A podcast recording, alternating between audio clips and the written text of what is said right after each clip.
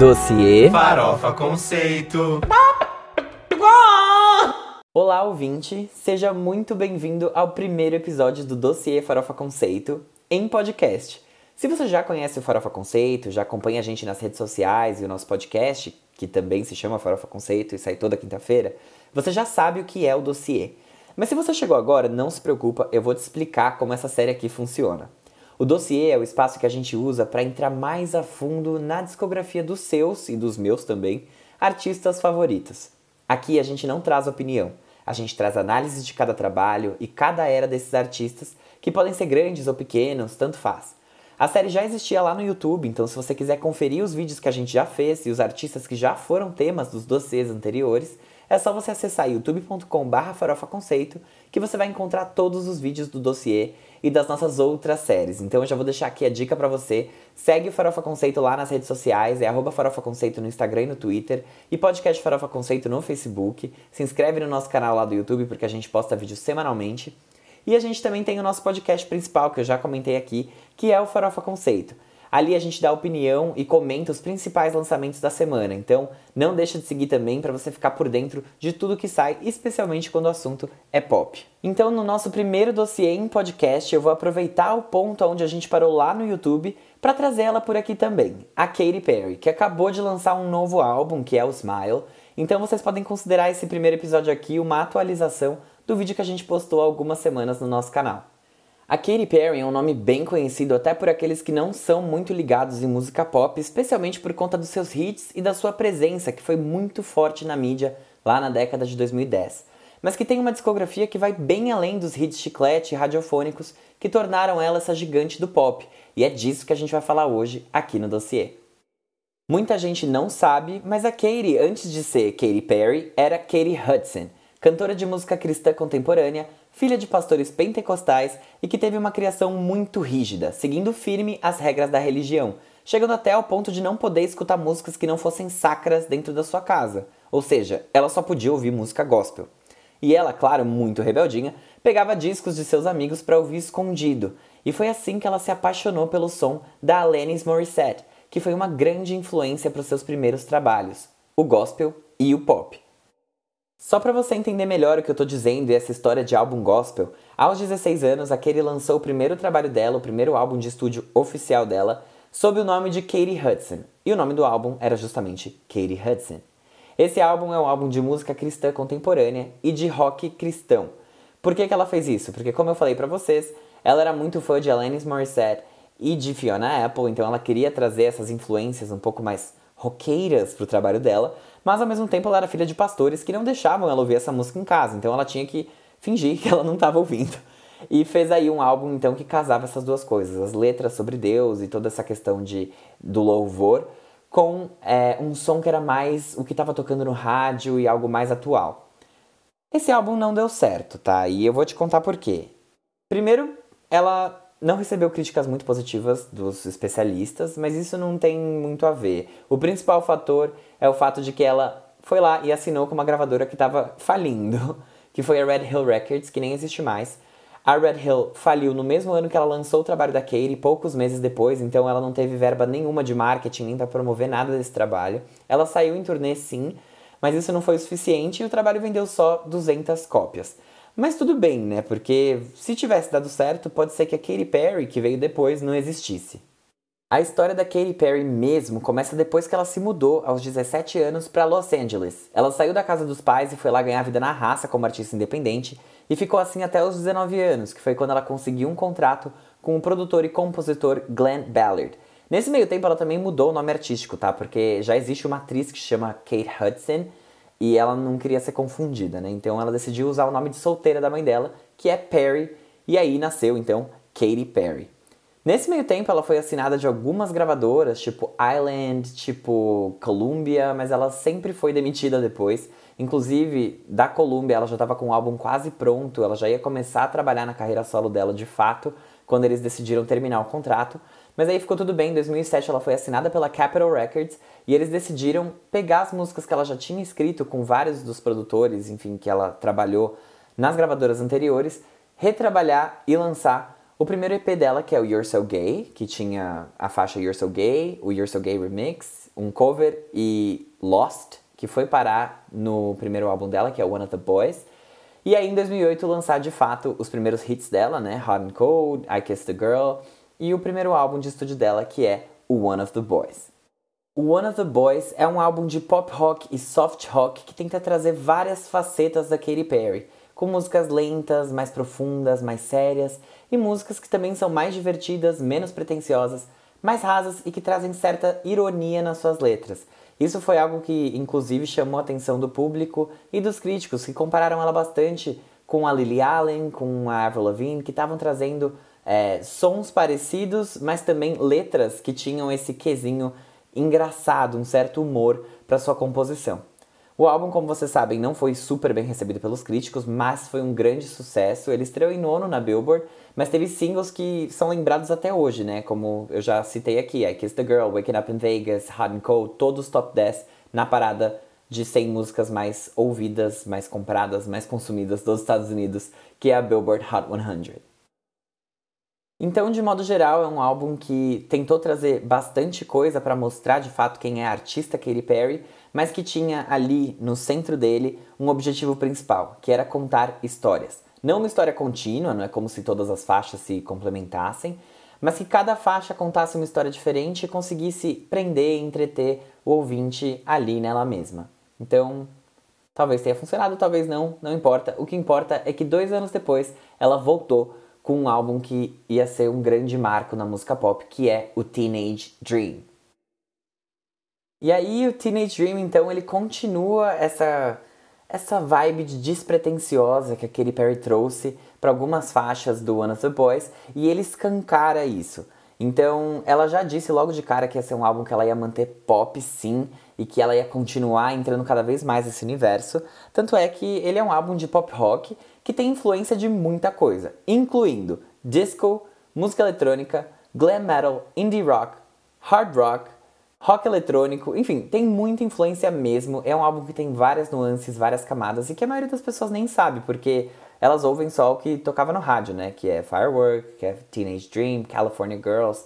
Mas lá dentro você encontra essas influências. E aí, só lembrando para vocês que são influências, não é como se tivesse uma, uma faixa de hard rock dentro do álbum Teenage Dream da Katy Perry. Não, não tem. Eu sei que eu já falei sobre isso, mas essa daqui é realmente uma das eras mais bem-sucedidas da música pop da história, porque ela conseguiu cinco número uns na Billboard e ainda por cima relançou o álbum, conseguiu outro número um. Então foram vários êxitos que acabaram se juntando com um período não muito legal da vida dela que foi o divórcio dela com o ex-marido, o Russell Brand, que ficou com ela até 2011. Ela ficou muito mal mesmo, ela pensava até em suicídio e em uma entrevista lá em 2012, ela acabou contando que ela já estava trabalhando no próximo álbum dela e que tudo estava sendo muito sombrio, muito mais obscuro do que o material rosa e feliz que ela fez no Teenage Dream. Então, Assim começou o Prism, né, com ela falando sobre essas dificuldades e essa tristeza que ela estava sentindo. Só que no meio do caminho ela decidiu que ela ia mudar esse trabalho. Ele não ia ser essa coleção de, de músicas pesadas, ela queria sim continuar trazendo a mensagem de empoderamento e felicidade, só que sem refazer o que ela já tinha trabalhado antes no Teenage Dream. E foi assim que nasceu esse que é o álbum mais aclamado dela pela crítica, apesar dele ainda ter uma recepção que é bem mista, se você for olhar de modo geral, que é o Prison. Então aqui ela meio que segue a mesma fórmula que ela teve no Teenage Dream, só que ela conseguiu trazer letras mais maduras e um som que de modo geral é mais maduro e menos adolescente do que o que a gente viu no álbum anterior dela, até porque ela já estava com lá seus 28 anos, ela já era uma mulher mais formada. Então ela tinha que mostrar isso também na sua música, isso acaba refletindo de qualquer forma. As letras falam muito sobre viver no presente, sobre relacionamentos, né? Porque ela tinha acabado de sair de um e um divórcio, algo que foi muito grande para ela, e sobre empoderamento, especialmente empoderamento próprio, sobre você achar a sua própria força, a sua luz interior e continuar. Musicalmente falando, ele patina menos por outros gêneros que causam estranheza, né? Porque no Teenage Dream existem alguns contrastes muito fortes, como é o caso ali no meio do álbum que você encontra Circle the Drain e também encontra Peacock, por exemplo, que são duas faixas que não tem nada a ver, não tem influências que não conversam de forma alguma. E aqui dessa vez ela manteve mais consistência nesse sentido. Então ela traz influências de power pop, de arena rock, de glam rock, que são gêneros um pouco mais puxados pro pop também. Ela traz um pouco de disco, de deep house, aerodance na faixa Walking on Air, que foi lançada como single promocional e é bem gay. E traz power ballads e também até um pouquinho de trap, que é o que ela mais, enfim, foge, né, do convencional nesse caso, que foi com Dark Horse, um grande hit. Então, esse álbum aqui também tem seus grandes êxitos, né? Não foi só o Teenage Dream que levou ela pro topo das paradas, além dele ser o álbum dela que mais vendeu na primeira semana. É, ela, ele tem letras mais maduras e letras mais é, sérias, né? Como eu disse anteriormente, e isso foi algo que os críticos gostaram bastante, porque mostrava uma Katy Perry que não era só a Katy piadista, né? Era uma Katy que também sofria. Então dessa vez ela conseguiu manter ali uma certa coesão e mostrar uma certa maturidade, que foi algo que ajudou bastante ela a agradar os críticos e, enfim, a, a evoluir como artista. E essa coesão foi uma coisa que ela também conseguiu manter para o próximo lançamento dela, que veio três anos depois, o Witness que prometia ali o pop com um propósito, né? Ele veio alguns anos depois do Prism, na verdade quatro anos depois. Ela tirou um tempo para ela porque tudo foi muito intenso, né? Ela tinha ficado muito tempo ali nos holofotes, ela viveu um divórcio sobre os holofotes, ela escreveu sobre isso, ela falou sobre isso. Então ela achou que era, era bom ela se, se retirar um pouco, se resguardar e cuidar da cabeça, da saúde mental. E o Witness, ele trouxe muito essa bandeira da saúde mental, tanto na parte da divulgação quanto nas suas próprias letras. Dentro dele, ela tenta ir mais profundo em algumas faixas, ao mesmo tempo que ela não vai em outras. E esse daqui é o álbum que foi um grande divisor de águas na carreira dela, especialmente pela crítica negativa que veio do público pela primeira vez, né? Porque antes as críticas dos próprios críticos, né, os especialistas, entre aspas, eles nunca foram muito com a cara da Katie, né? Só que o público ia, e isso era muito importante. Dessa vez, o público também não entendeu muito bem o que ela estava querendo fazer. Ela começou bem com Change the Rhythm, só que ela não conseguiu continuar é, o sucesso e essa constância, porque Change the Rhythm ficou no top 10, enquanto as outras faixas não conseguiram nem chegar no top 40 dos Estados Unidos. Esse álbum Witness é um álbum de eletropop que tem alguns elementos de dance e de EDM e letras que falam sobre feminismo e empoderamento. Ela falava mesmo que esse daqui era um álbum com pop com propósito e de liberação. E é muito legal porque realmente ele mostra sim uma Katie mais madura, só que ao mesmo tempo ele não conseguiu captar, né, chamar a atenção do público. Ela trouxe umas referências bem legais de música dos anos 90, especialmente de house, só que acho que a galera não estava muito pronta para isso voltar agora, né? Especialmente porque a gente está nessa onda de volta dos anos 80, então eu acho que ficou uma coisa que Talvez, né? Isso é uma opinião minha, mas talvez as pessoas não tenham entendido muito bem. E eu sempre digo isso. Eu acho que esse álbum tem tudo para envelhecer bem. É óbvio que algumas faixas aqui realmente é, elas tentam ser. Elas são feitas mais para terem sucesso comercial e elas não conseguem, só que tem outras que são muito interessantes, como Roulette, como é o caso da própria Change the Rhythm, que é muito boa, e a faixa de abertura Witness, que é uma das minhas favoritas desse álbum.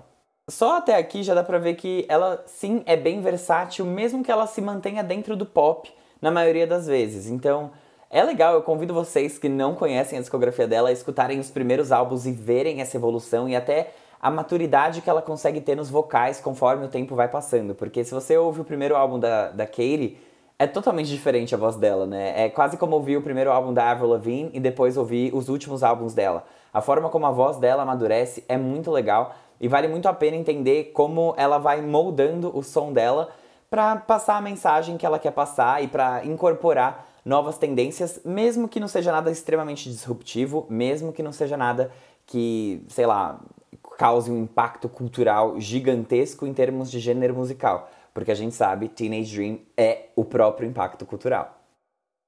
E aí ela acabou de lançar o um novo álbum dela, o Smile, que já veio com críticas mistas por parte dos especialistas, mas que agradou principalmente os fãs dela, inclusive a mim. Então se você quiser ouvir mais sobre isso, é só ir lá no podcast Farofa Conceito, que vocês encontram esse episódio, no qual a gente falou do VMA também e de outras coisas bem legais, outros lançamentos da música.